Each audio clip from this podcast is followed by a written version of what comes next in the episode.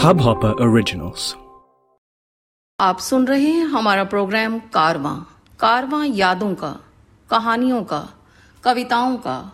और मैं मधु, सुना रही हूँ अपने ही लघु कथा संग्रह मधु कलश की एक कहानी। कहानी विलक्षणता। दुनिया के सबसे छोटे पक्षी गुंजन पक्षी हमिंग बर्ड का बसेरा, फूलों के एक पेड़ पर था। खाने पीने के लिए, रहने के लिए अच्छी सुख सुविधाएँ थी उसके पास।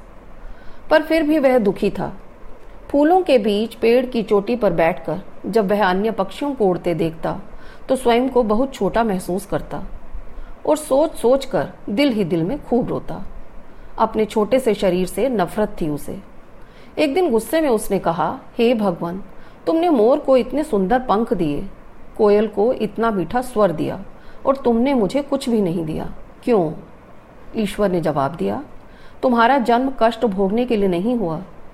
तुम इंसानों की तरह मूर्खतापूर्ण बातें क्यों कर रहे हो, वत्स? अपने अनूठेपन को पहचानो। तुम अनुपम, अद्वितीय, बेजोड़ और विशिष्ट हो। अपनी इस विलक्षणता की कद्र करो। और जैसा तुम्हें बनाया गया है, उसी रूप में खुश रहना सीखो। आप सुन रहे थे हमारा प्रोग्राम कारवां। कारवां यादों का, कविताओं का, कहानियों का।